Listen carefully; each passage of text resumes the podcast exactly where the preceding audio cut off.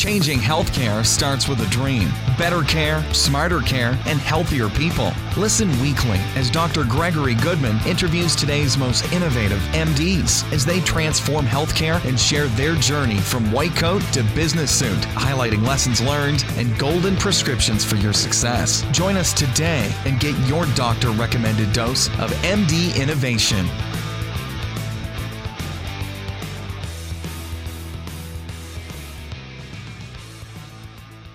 So, this is Dr. Greg Goodman here at the Modern MD. I'm really excited and honored today. We've got Dr. Win Whitcomb, who's the Chief Medical Officer at Remedy Partners, where he oversees all aspects of clinical enterprise, the intersection between the clinical, technology, and business areas of the enterprise. He's a practicing hospitalist for the past 20 years, and Win helped to develop the first hospitalist practice in 1994 where he assumed leadership of the nation's first 24 7 on site hospitalist program.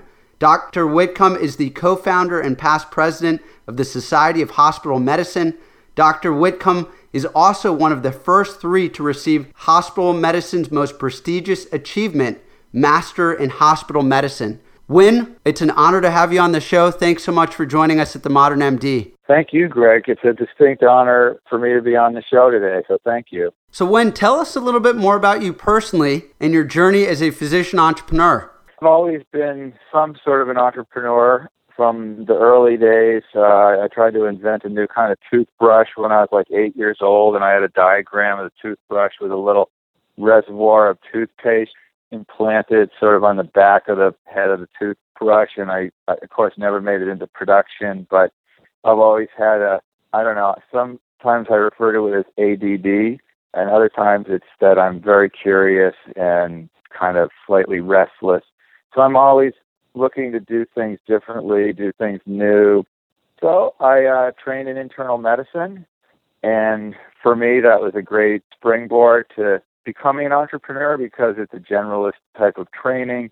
So I've done a bunch of entrepreneurial things during my career. I practiced right out of residency. I moved out to Montana and I was my own locum tenens physician.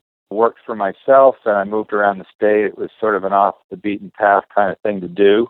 And then I came back home. I live in Massachusetts and I did primary care for a year. That wasn't great for me. So I became an inpatient internist, which at the time was the way we were referring to the hospitalist job that I took in 1994 at Mercy Hospital in Springfield, Mass. And it turns out Mercy was the first hospital in the United States that I know of that had board certified internists on site 24 7.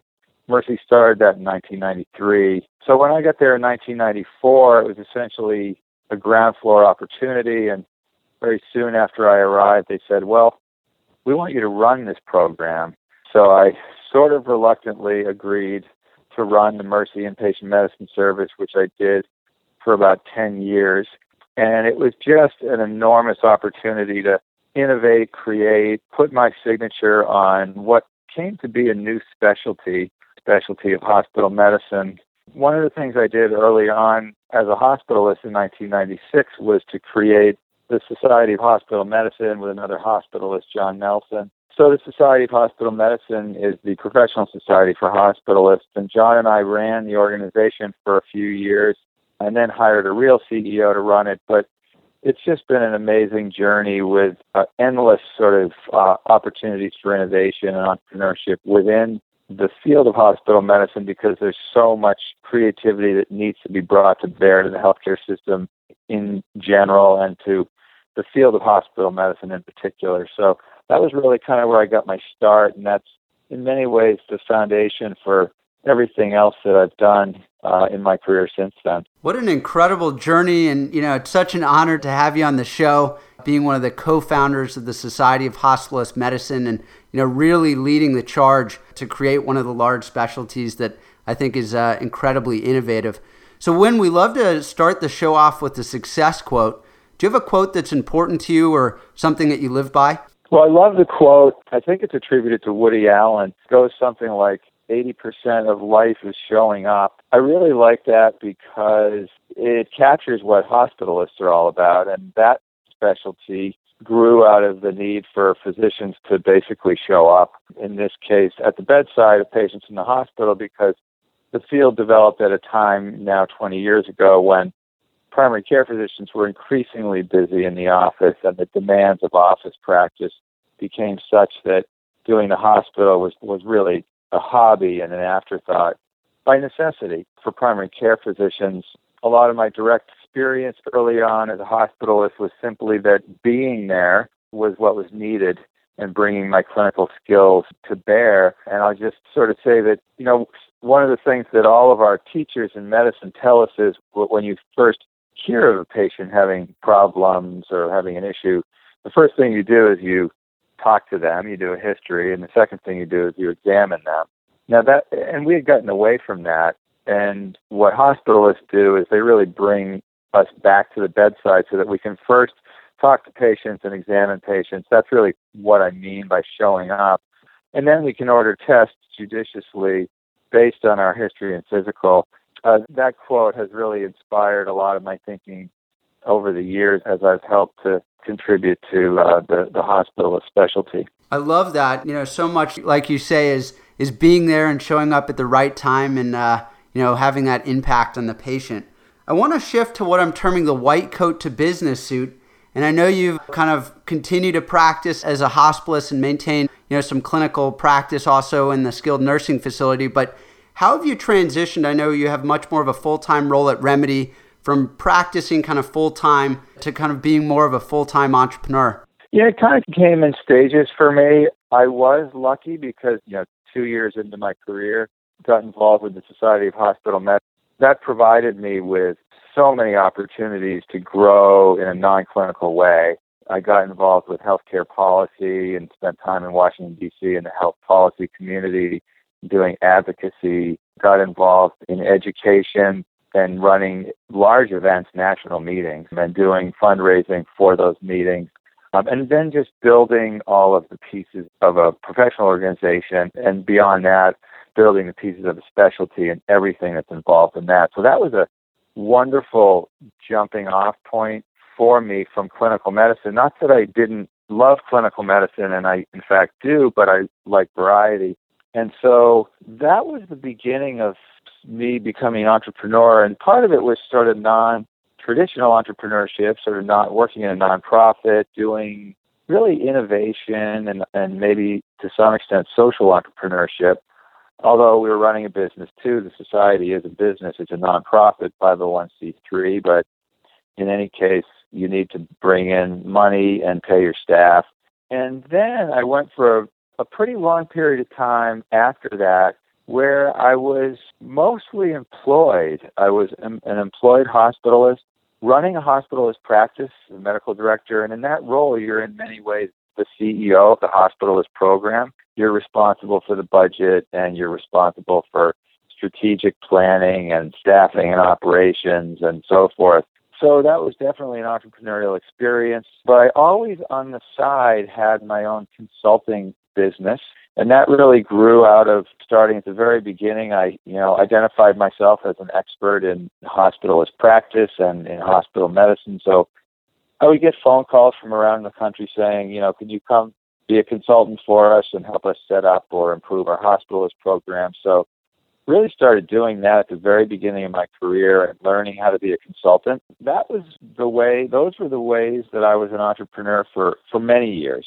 And then I hit a moment probably 4 5 years ago where I just didn't want to be an employee of a big organization anymore. I mean, hospitals and health systems are large organizations. They're they tend to be bureaucratic and tend to be slow moving. And for a, quite a long time, that was a very good environment for me to work in. But as I became a vice president and a senior leader in two different health systems and hospitals, didn't suit me quite so well. So what ended up happening was it was out of sheer desire to start my own company and really be an entrepreneur and be a startup guy out of just sheer desire and grit. I, you know, my wife and I used to go on these runs. My wife's a physician as well. She practices in skilled nursing facilities. She's always been her own boss. And we'd go out on runs and I'd be saying, now what can I do? Let's help me think of something. What's the idea? So we had a bunch of light bulbs go off on those runs. And what it came down to was I started a company that w- uh, had a software application, which I designed, that was geared to reducing readmissions from nursing homes back to the hospitals. And it was an application, enterprise software for nurses and nurses' aides to guide them through their decision making and thinking as they encountered a patient who was threatening readmission to the hospital. I started that company and I was the chief cook and the bottle watcher and everything in between. I was the software guy, I was the COO, I was the CEO, I was the chief medical officer, I was everything. It was an amazing experience. And I failed. And I failed pretty quickly. In fact, that company I really pushed hard for a little over a year, and it wasn't that it out and out failed, but it didn't take off. And I got involved in another technology company, which is really extraordinary technology that is actually doing quite well. It's called Zato Health. Check out zatohealth.com. It's software that does a combination of discovery and search and has natural language technology and has a number of very interesting use cases and applications in healthcare. I mean, think about it. We have this thing called the internet, which wouldn't be worth much if we didn't have Google. And then we have this thing called the electronic medical record, which isn't really worth that much if we can't negotiate it very well. We can't search through it and find things in it very easily, even though most EMRs now have some sort of search functionality. Not very good.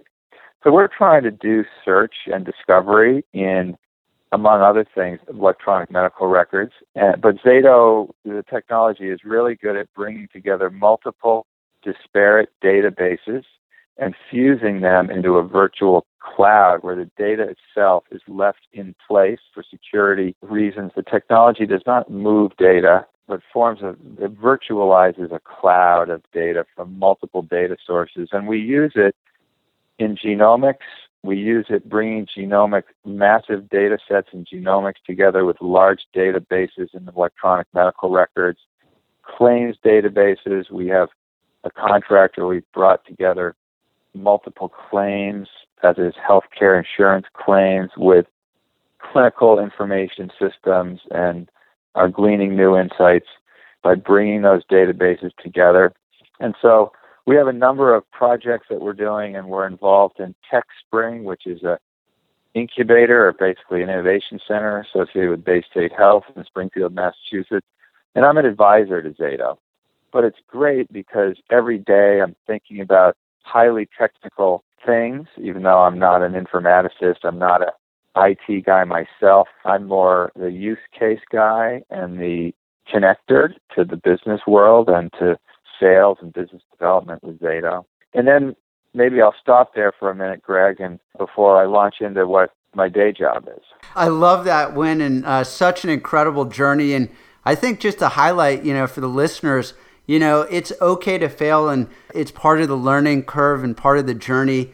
And I think you know, you've done some incredibly exciting and successful things. And I think as an entrepreneur, people are really scared of that. And it's it's just part of the journey. And it, it normally, as long as you fail quickly and fail fast, I think it's really a great teacher. So I want to shift into the idea to venture. And I had the pleasure and privilege of working with you for, for 16 months at Remedy. You know, you're the chief medical officer there. And I'd love to hear kind of the big vision of Remedy and why you're excited about Remedy and bundle payments and, and what you're working on. Yeah, so I mean, think about this. We are in the midst of the largest transformation in healthcare in over a generation. The Affordable Care Act and all the activity around the Affordable Care Act outside of what we would define as just the government's effort to transform healthcare, but also what's happening in the commercial sector and elsewhere. This is a rare moment in time. And so, you know, it was really important to me. It got me very excited when I started to see what was happening a number of years ago and said, I really want to be I want a front row seat in this, you know, thing called healthcare reform. I, I want to be in the middle of it, and I want to have an entrepreneurial experience where I make the world a better place, and I help people, I help patients, I help families. Hopefully, I help solve the problem of runaway healthcare costs that are really crippling the ability of the United States to compete globally in a legitimate way because of the overhead that all businesses carry due to healthcare costs. All of that I wanted to be part of that solution, and I wanted to apply business principles to be part of that solution. So Remedy Partners is an episodes of care company, and what that means is uh, so we are we have a contract with Medicare to administer bundle payment programs really across the country. So we are what's known as an awardee to convener, pardon the uh, uh, the jargon, but essentially we're a general contractor to administer bundle payment programs with hospitals, physician groups, nursing facilities, and home health agencies. And as I said, we work all over the country. We work with large hospital systems. We work with national physician practices, such as many of the hospitals' practices, and regional orthopedic surgery and cardiovascular medicine practices. We work with hundreds of skilled nursing facilities that are part of either standalone or multi site chains of nursing facilities, and we work with a few home health agencies. What we do is we help them understand both the economics of this business called bundled payments and also how to implement a bundled payment program. So just to go back for a minute, the Affordable Care Act or Obamacare is really trying to stand healthcare organ the way healthcare is organized and financed, trying to stand that on its head, because the current system is, you could argue, sort of doomed to failure. The fee-for-service system, which incentivizes doing more all the time, has many people feel run its course for some of the reasons that I was just alluding to. So, what the Affordable Care Act is trying to do is change over to a system where healthcare is purchased and paid for really on the basis of value, value defined as quality over cost. And so the two ways that the Affordable Care Act is trying to do that is with accountable care organizations and with bundle payment programs. So bundle payment is essentially a way of paying for healthcare services in an under an episode of care framework. And if you think about it, the way we buy pretty much everything else in life, it's a bundled payment. We have a set of goods or services that are bundled together into a product, whether it's your refrigerator, your car, or an experience like a vacation or a cruise or an airline flight. Healthcare hasn't been paid for that way traditionally. It's been instead a never ending sort of a la carte, loosely put together or not put together at all set of goods and services that's often not coordinated and often has no budget so that there's no lid on the spending. And so we've ended up with an expensive, uncoordinated healthcare system. So bundled payments are really trying to instead give a coordinated healthcare system and one that's cost effective. And it, it's important to note that even though we call them bundled payments, the way healthcare is organized and arranged and experienced by patients is inextricably linked to the way healthcare is paid for. And so when you bundle a payment for healthcare, you bundle and you coordinate the care that's associated with that payment. And that's what Remedy is really trying to do, and that really kind of captures what Remedy is. We're a new type of company. We're almost like if you were to look at health maintenance organization or an HMO in 1971, and you were to look at the Harvard Community Health Plan, for example, back then, nobody knew what to make of that business, and it became an HMO. We are a new genre of company in 2015.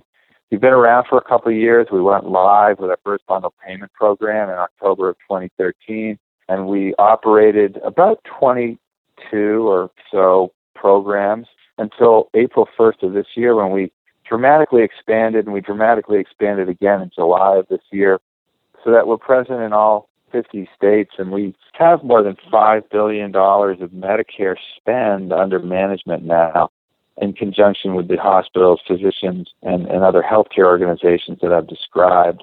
And that wasn't really my idea. So, you know, getting back to my big idea, bundle payments wasn't something I thought of, but oftentimes it doesn't have to be necessarily your own idea. That's a great idea for a new business or for innovation.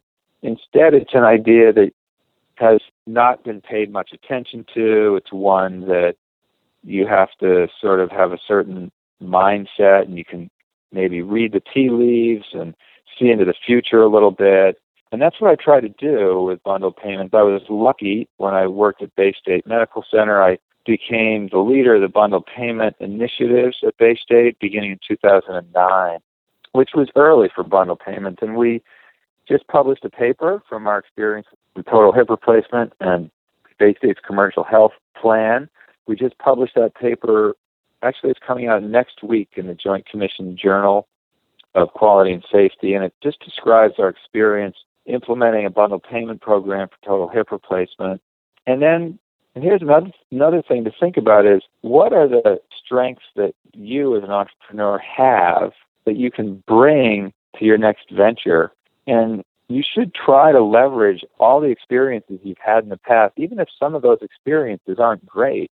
Take those experiences and really try to bring them forward and package them into the new you, the new and improved who you are now based on all that you've been through.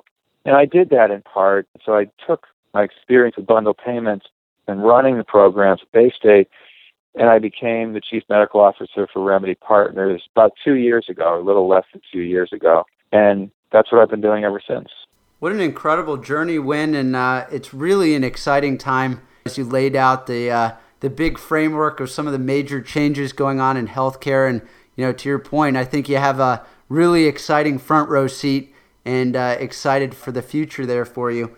So, one of the things that I'd love for you to share are what are some of the lessons maybe that you've learned, or what is maybe the biggest lesson that you learned, you know, for others looking at value based payments or bundle payments that they might be able to take to their organization or, or think about taking to their organization that could add value?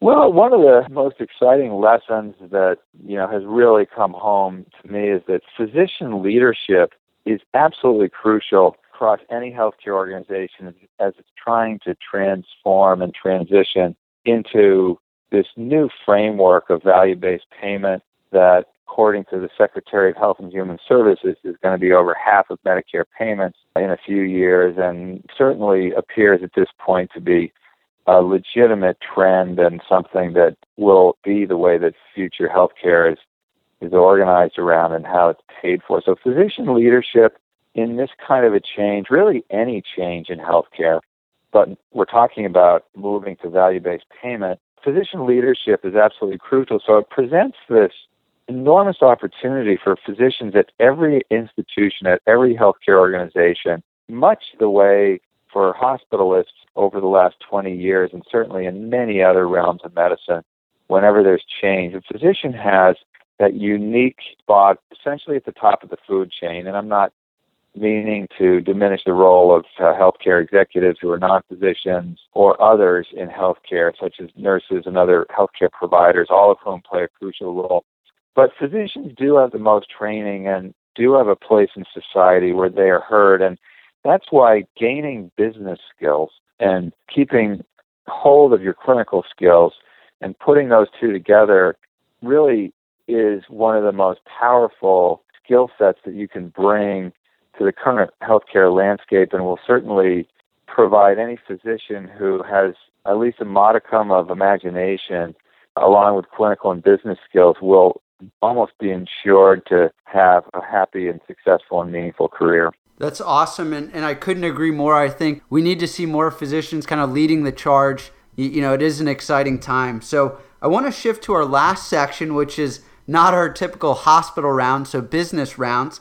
Win, what is the best advice that you've ever been given? I love the advice of fail and fail fast if you're going to fail and don't be afraid to fail. And I know we've heard that a lot, heard it earlier in this podcast and but it's worth taking to heart when I launched my application for nursing homes that I described a few minutes ago. You know, that really was a 15 month sprint. I learned so much in that uh, period, and I wouldn't trade it for anything.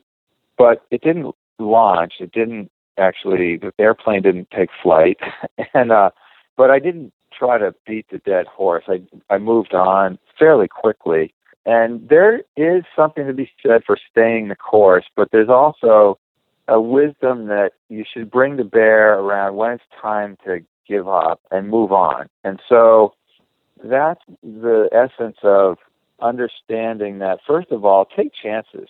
You know, don't always play it safe. Go get a little crazy. You know, take chances and take risks. Take calculated risks.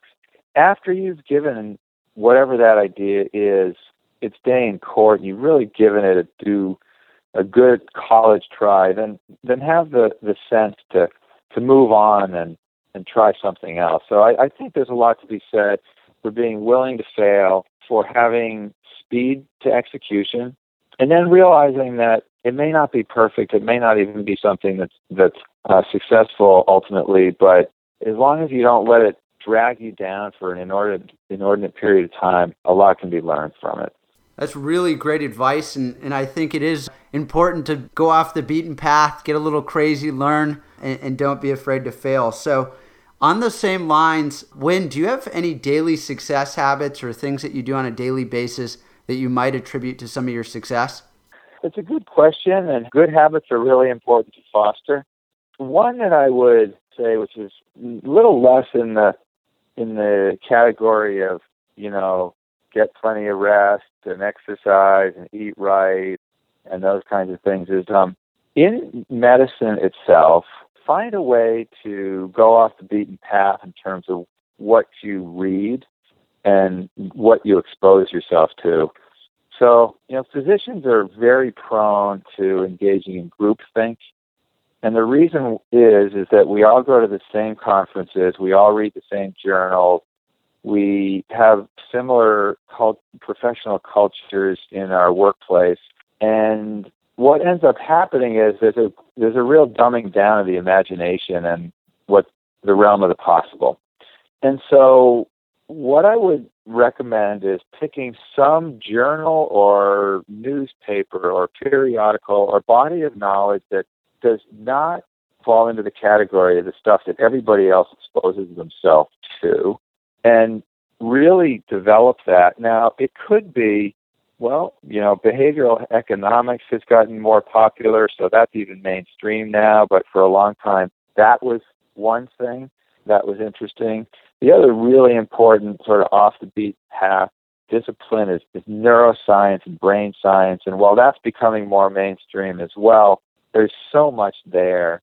And but the point is, is to find a discipline related to medicine that is off the beaten path enough so that it provides unique ideas for innovation. And I'll say that it's sort of this area in between disciplines. So in between medicine and neuroscience, in between medicine and economics, in between you know our field and all these other fields. It's in it's that space in between where the innovation happens, where the creativity, where the the art of the possible really exists. And so you're not going to find that if all you're doing is reading the same journals and going to the same meetings that all the rest of us are going to. Find a way to go to the island of misfit toys, be, be a contrarian, and then build your innovation ideas on those sort of insights that you get from doing that. That's really awesome. And I agree with you. It's translating generally between two very different fields and, and, and kind of connecting those dots that can make you incredibly valuable. So, the last question Win, and I know you touched on this a little bit earlier, but where do you see some of the biggest exciting healthcare trends, maybe in value based healthcare, but just broadly in healthcare? What are, what are some of your interests, and, and where do you have your eye on as far as where the future is? You might not expect me to say this, but one is the study of empathy. And I think, you know, at the core of professionalism for physicians and other providers of healthcare is the ability to connect with our patients and our clients, the ability to put ourselves in the shoes of, of our patient. And there's a whole range of new technologies that are supporting our ability to increase our empathy. There not not only are there experimental modalities like functional MRI scans, but there's this thing called the Interscope that you wear somewhat like a heart rate monitor that allows you to monitor your heart rate, your skin conductance as a measure of sympathetic tone, your respiratory rate. And so what that does is it allows you to essentially connect more deeply with patients. Patients can wear this as well, and if you knew, for example, that a patient who had a heart rate of 98 and was sweaty and uh, was breathing at 40 when you walked in the room as the physician wearing the white coat, that might change your approach. Certainly, anything you do to interact with the patient, if you saw how that affected the patient in terms of their sympathetic tone, as an example, you would be able to build greater empathy for the patient. So that's just scratching the surface. Other and, and then I think that really begins to enhance and improve the patient experience, which is what we're really all about here. And so the study of empathy, and we know now through uh, empirical studies that we can do some cognitive things to enhance our empathy. And there's a set of practices which are actually ancient that have been studied on, for example, medical students, and then it's been shown that their empathy, as measured by validated scales and survey instruments, ha- has increased. So while I can think of many other trends, some of which might be more flashy, I think that's a really interesting one. You know, the the other one is a trend that uh, I can tell you that if I wasn't working at Remedy and I had the energy to start a company, I would start a transitional care company. And what I mean by that is so there is this real gap in healthcare where patients transition between settings and venues in healthcare. And the most notable one probably is between the hospital and when patients can access primary care. And so what you have now emerging with value-based payment is you have a legitimate business case where one did not exist before to do transitional care on a broader scale than what we've seen. We've seen it in pockets for, for decades. And by that I mean we've seen physicians focusing on skilled nursing facility care, physicians focusing on home visits, physicians working with teams to go into homes, physical therapists, uh, nurses, other professionals. But it's never been easy to sort of scale. And now, and it's not going to be easy, but there is going to be a, there is a legitimate business case with value-based payment programs and some of the new billing codes that exist, such as the Transitional Care Management Code and the Chronic Care Management Code, and some other codes that make it so that this whole arena of transitional care, again, including home care and, and specialized outpatient clinics geared to transitioning patients back to primary care, skilled nursing facility and other facility based care, even telemedicine and ways to connect remotely with patients. To me, that's one of the most exciting areas in medicine and one that presents a huge opportunity for innovation going into the next phase of, of the healthcare system with value based payments. Those are uh, we'll incredible, Win, and, and, you're just uh, an absolute true visionary and you know one of the big thinkers and dreamers in healthcare. And I can't thank you enough for being on the show, and just want to have a special tribute to you for being such a great mentor and friend, and excited to continue your journey. So thanks so much for sharing, Win. An absolute honor to have you on the show. Thank you so much for joining me today on The Modern MD. Head to themodernmd.com to get links and recaps of every show and so much more. Dose up and like The Modern MD Facebook page.